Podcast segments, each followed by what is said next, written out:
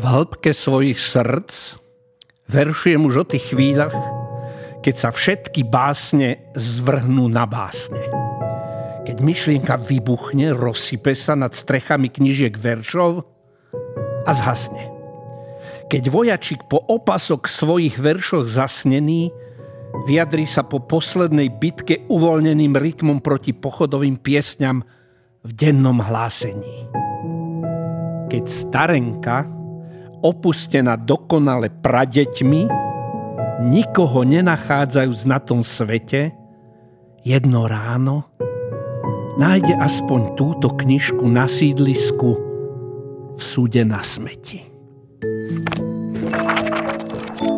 Zdravím vás, vítajte pri počúvaní podcastu Bánovecká knižnica, prostredníctvom ktorého chceme, aby vám zachutila literatúra. Kúsky sladké, aj tie s možno trochu trpkejšou príchuťou, Proste také, ktoré by ste si mohli obľúbiť, keď ich lepšie spoznáte. Volám sa Mirka Abelová a spolu s našimi hostiami vás prevediem niektorými literárnymi dielami. Predpokladám, že ste mnohí a mnohé hlas, ktorý vám práve dočítal báseň, spoznali. Náš dnešný host je jedným z našich najznamejších básnikov a aj spisovateľov celkovo.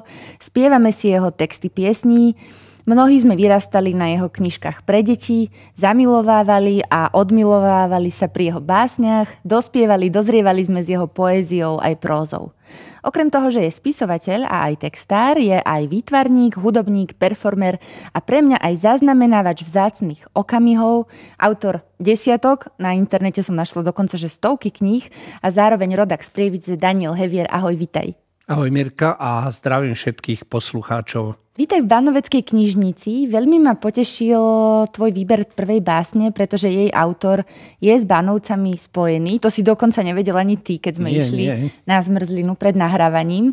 Báseň, ktorú si čítal, napísal spisovateľ Blažej Belák, ktorý sa narodil v Dolných Motešiciach, študoval v Banovciach nad Bebravou, no a spojený aj s našim spoločným mestom s Prievidzou, kde pracoval v Banskom výskumnom ústave. Debutoval zbierkou básni Polahčujúce okolnosti, po ktorej nasledovala zbierka Postupne sa usmievam. Neskôr sa preorientoval na prozaickú tvorbu, napísal knihu Poviedok Postilion, vydal knihy Povesti a rozprávok Sihote Sihote, veršované povesti z okolia Trenčína, povesti a rozprávky z Turčianskej záhradky, ale aj povesti z povodia Bebravy. Toľko múdrosti zo stránky Literárneho informačného centra. Čo máš ty rád na jeho poézii a prečo si vybral práve túto báseň? Blažej Belák bol prvý živý básnik, ktorého som stretol, pretože robil s mojim otcom práve v tom Banskom výskumnom ústave v jednej kancelárii. Dokonca túto knihu, ktorá sa volá Postupne sa usmievam, to je tá druhá jeho kniha, mám s jeho venovaním, ktoré znie Dankovi Hevierovi 9. septembra 1970. To som mal 14 rokov. Ja som už čítal vtedy súčasnú poéziu bytníkov a osamelých bežcov, ale e, toto bola e, iná poézia a rovnako ma fascinovala. Dokonca považujem túto knižku možno z takého sentimentu za jednu z najlepších básnických zbierok takej modernej poézie súčasnej. A je to vlastne taká dosť rafinovaná poézia, ona vyzerá taká akoby sídlisková, taká komunikatívna, je trošku aj taká zložitá, taká labyrintická a potom vás e, pisovateľ, básnik e, udrie nejakou poentou a to, to mám v básničkách veľmi rád, keď to ide úplne inde ako ako to vyzerá zo začiatku. To je podľa mňa dosť príznačné aj pre tvoju tvorbu, že tie pointy tiež človeka ovalia. Spomenieš si ty, kedy si sa ty zamiloval do poézie? To muselo byť v takom nejakom útlom eh, veku, keď som mal, neviem, 2-3 roky, keď som tie básne, ten rytmus skôr iba počúval, eh, lebo čítanie sa začína počúvaním a zvukmi a keď som počúval rozprávky v podaní či už mojich rodičov alebo babky, alebo susedov, ktorí nás prišli varovať, keď nás išli niekde e, do kina v Prievidzi. Takže určite to bolo niekedy veľmi skoro.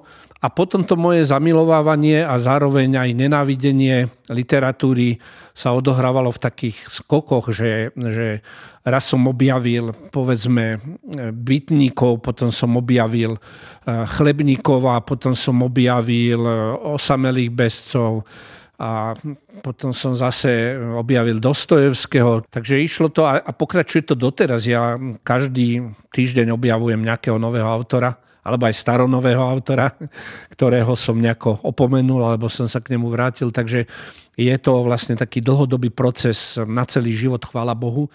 A zároveň to nie je iba poézia, lebo čítať celý život iba básničky, to je zvrhlosť, nie? E, sú predsa iné veci na svete, sú aj, aj romány, aj, aj hudba, aj vytvarné umenie, aj šport, aj politika, aj ľudia so svojimi starosťami aj Facebook a počítačové hry a aplikácia, auto a príroda. Ty si v jednom rozhovore, vlastne z, bol to rozhovor s Dadom Naďom, práve povedal, že keď sa ti nedarí byť spisovateľom, tak si to namaluješ, zaspievaš alebo zahráš a že si pomáhaš jednotlivými žánrami, ktoré pokladáš za jednu komplexnú výpoveď. Je kreativita podľa teba ako kondička? Že treba na nej makať, aby ťa sprevádzala? Asi áno, keďže robím aj všelijaké teda naozaj workshopy alebo také inšpiratívne e, aktivity, tak e, mám teda také e, poznania alebo taký, taký postoj, že tá tvorivosť je nám vrodená, každé dieťa je tvorivé, každé dieťa iným smerom, ale dá sa samozrejme aj rozvíjať. Poznal som geniálne deti, ktoré malovali v 4 rokoch ako, ako Picasso a vyrastli z nich proste celkom takí konvenční úradníci alebo nejakí šediví manažéri. A poznal som ľudí, ktorí, ktorí začínali tak ako také sivé myšky, ale tým, že nejako na sebe pracovali, tak sa vypísali alebo vykresli a vymalovali, vyspievali a vedia inak byť tvoriví. Takže všetky talenty, ktoré sme dostali, môžeme zakopať, zahrabať. Raz budeme za to kruto súdení a potrestaní, ako to e, hovorí Biblia, ale dajú sa aj rozvíjať a zveľaďovať a potom prídeme teda na ten súd a povieme, pane Bože, dal si mi talent e, písať knihy a vidíš, no niečo sa mi, teda som chcel, aby sa mi podarilo, takže aspoň som sa usiloval. Ty si preložil Charlesa Bukovského okrem iného teda, môjho obľúbeného básnika a tam teraz, keď si práve povedal, že aspoň som sa pokúsil, tak on má teda ten svoj...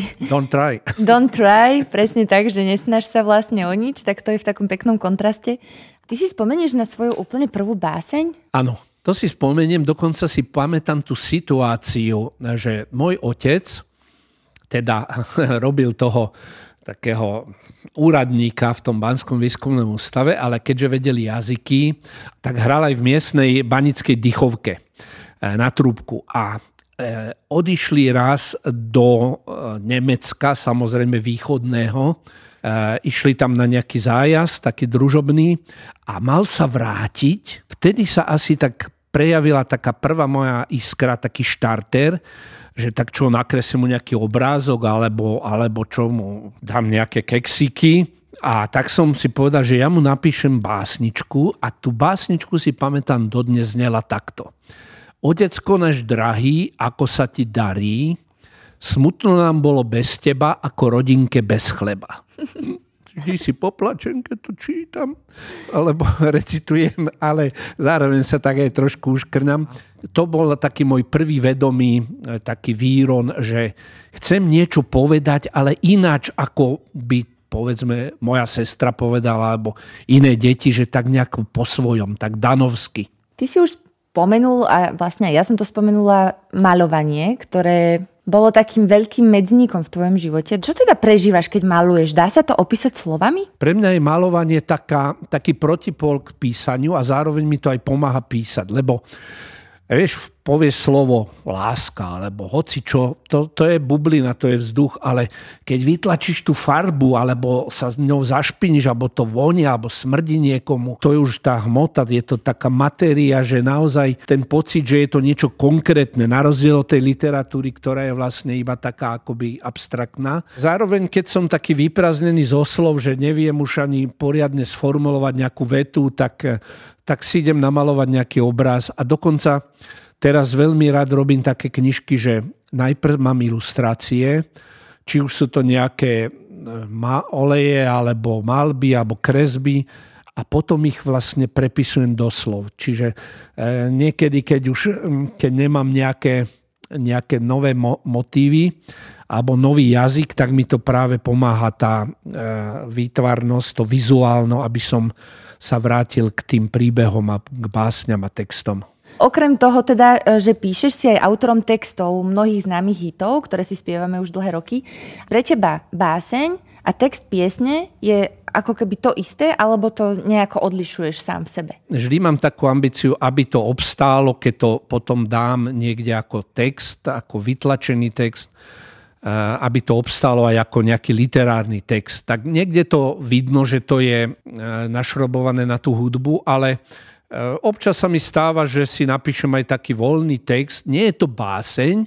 lebo keby to mala byť báseň, tak bude to trošku možno zložitejšie alebo také vrstevnatejšie. Je to také trošku komunikatívnejšie. Má to samozrejme nejaké zákonitosti, rytmus a, a nejaký kontrast a tá poenta a, a slogan, ale mm, chcem, aby to teda potom sa mohlo dať aj treba do knižky, ako som nedávno vydal takú knižku textov, kde, kde som vlastne tieto texty publikoval ako, ako básne.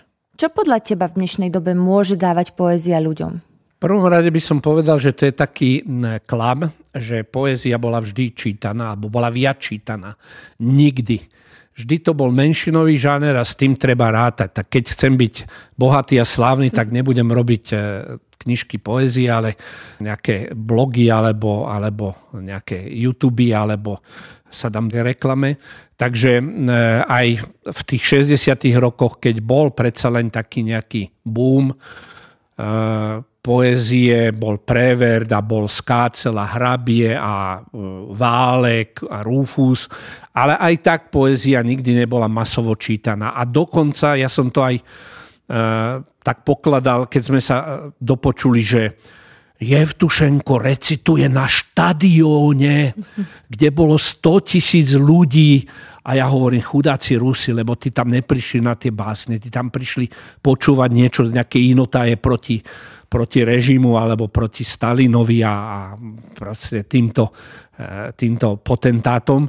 Takže taká poézia, ktorá je masová, je mi naozaj taká trošku podozrivá. Basničky majú mať e, okruh 50 čitateľov a to je v poriadku. Samozrejme, mňa to poteší, keď, e, keď ma niekto číta, alebo mi niekto napíše, alebo zavolá, alebo povie. A to, to sú vždy také pekné stretnutia. Idem v autobuse, vysím tam na tej tyči, sa držím a, a nejaký pán sa ku mne tak e, prikvotri a hovorí, že že majstre, že ja vás tak uznávam, že vy ste najlepší slovenský básnik a že čítame vaše knihy, moje deti od malička a potom odchádza a hovorí, tak všetko dobre, pán Feldek. Tak si hovorím, áno, takto to má byť. Básnik má byť jeden proste neznámy eh, človek, ktoré naozaj nezáleží na tom, ako vyzerá, ako sa volá, kto to je, ale možno na tých, na tých pár veršoch, ktoré, ktoré niekomu odkvie, v hlave a potom zistí aj tak, že to nie sú moje básne. Ale ten Lubomír Feldek, to je taká pekná nahrávka na smeč. To je práve človek, ktorý ti v tvojich spisovateľských začiatkoch dosť výrazne pomohol. Ty si, ak sa nemýlim, patril medzi najmladších debutujúcich básnikov v slovenskej literatúre a myslím, že s Feldekom si sa skamarátil ako 13-ročný. Ako ti vlastne teda ten Lubomír Feldek pomáhal? Keď už som teda vedel v 6. 7. triede, alebo aj skôr, že nechcem byť ani smetiarom, ani traktoristom, ani ďalšie takéto chlapčenské povolanie, že chcem byť nejakým umelcom, tak som si napísal takú knižku, taký samizdat vlastne, e, ako sa trá kytica a poslal som to Feldekovi.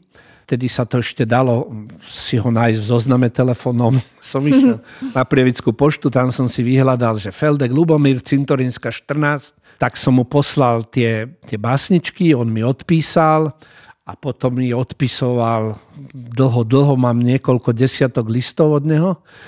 A potom mi to už nestačilo a to už som bol možno už aj nejaký osmak, deviatak, som chodil do Bratislavy na, na prázdniny tetke, tak som sa vždy na ňo zavesil. Proste on ma vodil po kaviarnách, ma vláčil tak som zažil Jana Smreka a všetkých týchto Emila Boleslava Lukáča, ktorého sme volali Bolehlav a týchto klasikov Kristu Bendovu a, A vždy ma niekomu nechal, tak akože sa ma zbavil a tak som vlastne koloval ako také decko. A ten Lubomír Feldek bol naozaj taký ku mne žičlivý, ale ku každému. On e, pomáhal aj Jožovi Urbanovi, aj ďalším, ďalším autorom. Ty si pamätáš, kedy si sa vlastne prvýkrát dozvedel, že niekto tvoje básne alebo prozu recitoval na Hviezdoslavovom Kubine? To si nepamätám, aj keď sa mi občas donesie niekto, že, že recituje. V dnešnej dobe sa dá celkom ľahko vygoogliť, že, že či človeka recitoval niekto na Hviezdoslavovom Kubine alebo tak.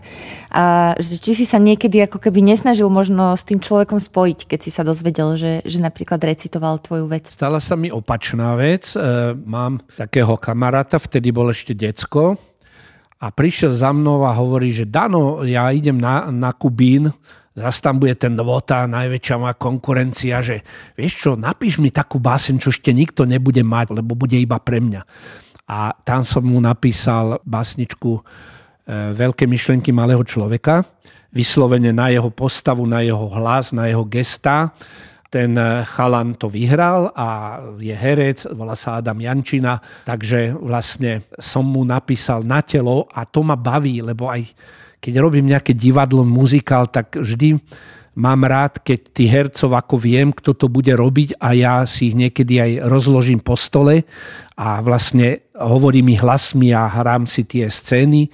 Takže to ma vždy baví. Teraz dokonca idem písať divadlo jedného herca a veľmi sa na to teším, lebo rád robím takto v službách niekoho. Aký je to pocit byť maturitnou otázkou alebo byť v osnovách? Strašne zlý. Ja sa vždy ospravedlňujem deckám, keď príjem niekde na školu, že ja za to nemôžem, že som v učebnici a že sa ma musíte učiť, lebo to robia proti našej vôli alebo bez nášho súhlasu si vás jednoducho štát znárodní a dávajú vás do učebnice, čo vás potom stojí takú oblúbu treba, že niekto by si rád prečítal Hevierat, keby nemusel, ale keď musí, tak povie, tak svina jedna, že...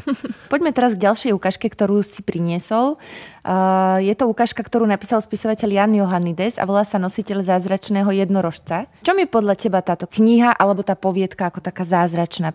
Ja som sa s Janom Johannidesom spriatelil a spoznal a vydal som viaceré jeho knihy a zistil som, že je niekde taká mystická, mysteriózna próza, v českom preklade nositeľ čarodejného jednorožca, ktorá ani nebola nikde, e, sa nedala nájsť v Slovenčine. Takže stalo sa, že keď sme ju chceli vydať, tak ju vlastne e, Jan Johannides musel preložiť z češtiny pre seba do slovenčiny. Už to bolo, to bolo úžasné. Je to taká zvláštna, skoro až nezrozumiteľná, taká temná próza, ani neviem, či všetci dokážeme dešifrovať všetky tie jej obsahy. Je to próza zo 60. rokov, takže taká trošku psychedelická. A práve preto, že sa tak vymýka z toho všetkého, čo nielen on napísal, ale aj ostatní e, slovenskí spisovateľa prozaici, tak e, som si povedal, že, že tak tento malý klenot alebo tento malý drahokam, že vydám. No a teda by som rád z nej prečítal. Aby som sa už pobral, čas letí. Ale je pekne ako vždy, keď sa človek musí niekam ponáhľať. Ste krásna ako Paríž, čas letí. Ako Paríž, ktorý som si predstavoval v puberte. Pripomínate mi spomienky na miesta, kde som nikdy nebol. Láska k mestám prechádza cez ženy – Hodnotu spomienok na mesta nám z nenazdania dajú ženy, do ktorých sme boli zamilovaní. A niekedy sme zamilovaní do neznámych žien z fotografií alebo zo starých portrétov komtes. Vymyslel som si vás až natoľko, že sa mi chce žiť. Nepožičali by ste mi 100 rokov? 70? 60 postačí. Odpuste mi, že sa smejem. Smejte sa ako na konci niečoho. Je samozrejme, že sa prechádzame ako v jednej starej básni. Kedy si som si myslel, že sa musí vychovať k spomienkam. Dokážete si vlastne vôbec spomenúť, ako ste zabúdali? Viete predsa, že sa nedá zabúdať tak, ako by sme si to predstavovali. Chcela by som predovšetkým vedieť, či vám ešte ostali nejakí priatelia. Niekto. Po chvíli pokračovala. Veď ste mali vždy toľko priateľov. Zase na okamih zmlkla. Skôr obdivovateľov doložila. Číhajúcich obdivovateľov, ale taktiež priateľov, kde sú? Spýtala sa bez záujmu a opakovala otázku.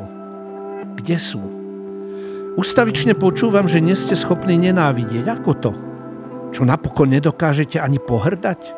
Usmiala sa. Vy sa vraj vôbec nemienite naučiť nenávidieť. Ako sa potom chcete zachrániť? Opäť sa zasmiala. Lenže kde máte všetkých tých vašich priateľov? A žena vidí, že sa muž zahľadel na fasádu veže. Čo sú štyri storočia? Alebo trpezlivo zo štyri storočia staršia kamene, múry, okná, klemby. Kameň vypracovaný až do jemnosti živej dužiny citróna. Roky sú studne. Studnie je v okovách a z hlbín stáročí stále stúpa stálo kveta nevinnosť. Nevinnosť, ktorá sa obetovala alebo bola obetovaná. Len sa zapozerajte na túto tajomstva plnú fasádu. Uvidíte svetcov a kráľov. Je jar. Všade uzriete zábezpeku jemnosti. Na každom kroku sa stretnete s investovanou jemnosťou. Jemnosťou, ako keď nejaká žena preberá bielu fazulu. Všimli ste si? Biela fazula pripomína kamienky v mozaike na priečeli tohto chrámu. To, čo vidíte, je jemnosť, a tvrdosť. Aký máte pocit? Nezdá sa vám, ako by tu na odrazu bolo veľa ľudí? Nemáte pocit, že tu navôkol vo vzduchu kto si zotrváva? Neprichádzate priazným priestorom, vdychujete svojich staviteľov. Vzduch je plný staviteľov. Len si lepšie popozerajte všetky tieto múry. Všetko má svoj zmysel. Nápisy v skale, písmena poznania. Všetko má svoj staroramenný zmysel. Všetko, všetko ryby, reliefy. Všetci jazdci a príšery chrliace nebeský daž, všetci ľútostiví a slávni povstalci z jednokrvného kameňa tohto priečelia. Rebrá tajomstva sú z jednojazyčného kameňa a pod nimi je kríž seba obetovania. Pozeráte sa na citadelu citov. Dívate sa na múry, ktoré nemôžu šíriť atmosféru meravosti táto diamantová architektúra zvyšuje prítomnosť nehy. Obdivujete zvrúcnené kamene. Aký máte dojem? Aká je pravda vo vašich pocitoch? A všade je toľko ľadí. Ako sa dnes podľa teba učí literatúra? Dokážeme v školách deti zaujať a zapáliť v nich lásku ku knihám? No v prvom rade ja mm, nemám rád také generalizovanie, že zle sa učí. Niektorí učiteľia učia zle, tak ako aj za našich čias. A niektorí učia výborne, skvele, niektorí sú obetaví, niektorí sú leniví, niektorí sú hlúpi, niektorí sú ťarbaví, niektorí sú geniálni. Takže učitelia sú presne takisto e, rozvrstvení ako rodičia, ako, ako deti, ako žiaci. Takže ja chcem podporovať tých e, dobrých učiteľov tým, že im dávam nejaké impulzy, to nie sú nejaké návody ani rady, skôr také nejaké iba inšpirácie, že neradi učíte Hviezdoslava, pozrite, ja by som to učil takto, alebo ja, ja to učím takto a to slovo učiť dávam do veľkých úvodzoviek, lebo vlastne podľa mňa dobrý učiteľ ani nemusí učiť. On iba nejako odozdáva nejakú svoju skúsenosť alebo to nadšenie. Ty si čítaval svoje detské knihy svojim deťom? Dovolili ti to? Nečítaval som, ale ja som im to vymýšľal a práve opačným postupom to, čo som potom navymýšľal, som zúžitkoval a dal som do knihy. Tak vznikli buvy rozprávky, ktoré keď ma deti otravovali, že tatko, po, prečítaj nám nejakú rozprávku. A čítal som Dobšinského nekonečné proste. 20 stranové rozprávky, tak som povedal, že ja vám poviem jednu rozprávku a zalahnete. A to bola taká dvojminútová buvy rozprávka ktorá vždy skončila dobrú noc a sme zhasli a už nemo, nebola debata. No a tak napríklad tá e, knižka Basnička ti pomôže vznikala tak, že ja som vlastne deti učil všetky tie veci, ktoré som potom dal do knižky E, že keď si umývali zuby, tak som mi vymyslel tutti fruty do zákruty, zubkom sladká pasta, pasta chutí. A presne si pamätám, ako vznikla jedna básnička, že bol som doma, lebo ja som bol na voľnej nohe, takže som bol ako na materskej a syn e, ochorel. Tak som s ním išiel lekárovi, ale musel som mu samozrejme odmerať teplotu, tak som si ho dal na kolena, že mu odmerám teplotu, sa metal a bránil a zliezal, tak som mu povedal, že vieš čo, dáme ti pod pazuchu takého krokodíla. Tak zobral som teplomer a už som začal, v tej chvíli som vymýšľal. A zase to nebola báseň, bola to taká pesnička. A tu si pamätám dodnes, že čo schováme pod pazušku, sivú myšku a čiblšku. Čo schováme pod pazušku, sivú myšku a čiblšku. To sa nám tam celý skryl, taký dlhý krokodíl. To sa nám tam celý skryl, taký jeden dlhý veľký krokodíl. Spapa nám kus horúčky, nebudeme chorúčky. Spapa nám kus horúčky, nebudeme vôbec nikdy chorúčky. A to som opakoval 40 krát. Medzi tým som si to aj zapamätal. Teplota bola odmeraná, basnička bola vymyslená jednoducho a bezbolestne. Tak som mu potom naťukal iba do, do stroja. Keď sa mi týchto basničiek nahromadilo na tých 12, alebo koľko to tam je, tak som mal hotovú knižku. Takéto knižky mám najradšej, lebo človek sa nenarobí a má knižku. No a čo tvoje deti mali radi knižky a majú ich radi dodnes? No majú radi, ale nie moje. Mm-hmm. dodnes, dodnes sa boja čítať moje knihy. Ja som napísal jeden román, kniha, ktorá sa stane a je tam jedna, jedna, jedna dcéra. A moja dcéra si myslí, že to je ona. A je to trošku aj ona. ale doteraz tú knižku neprečítala, lebo si, sa bojí, že to bude. A vyslovene mi dali aj zákaz, že tatko, neželáme si, aby si nás neužíval do svojich knižiek, takže sú veľmi háklivé, keď aj niečo napíšem na Facebook alebo, alebo sa objavia v nejakej knižke. A hoci to nemusia byť pria, priamo, priamo oni, ale oni už sú takí ako takí nastavení, takí hákliví, takí úzkosliví. No. Takže dosť to ťažko znášajú. E, oni si myslia, že byť známym je v podstate hamba. Že ideš po ulici, niekto ťa pozná a miesto toho, aby boli hrdí na svojho otca, že ho niekto spozná, tak oni sa, oni sa hambia za to a sa odvracajú a je to pre nich naozaj také utrpenie. Nezarecitoval by si nám na záver na rozlúčku nejakú svoju báseň? Ja jedinú báseň, čo viem, je to báseň pre dospelých. A tiež je to taká báseň, ktorú som nemusel ani písať, ona, ona tak padla na mňa. Možno to pozná, že v takých šťastných okamihoch nám niekto pošle nejaké slova a zrazu, zrazu je to tu a stačí, keď to, keď to autor nejako iba zachytí takto do rúk a, a potom to prepíše a dá buď do stroja alebo do počítača. A, a táto básnička vznikla v ten rok 86. Bola taká napätá spoločenská situácia, Rusi a Američania sa tak nejako doťahovali a proste jeden druhému sa vyhražali. A ja som, ja som to zachytil, ten pocit. Budúci možný mier. Nemôže byť tretia svetová. Práve sa mi narodilo dieťa. Tretie svetové. Našim dnešným hostom bol Daniel Hevier. Daniel, ďakujem, že si prišiel do Bánoveckej knižnice. Vám, milí posluchači a posluchačky, ďakujem, že ste nás počúvali a teším sa na naše počúvateľské stretnutie na budúce. Ďakujem veľmi pekne.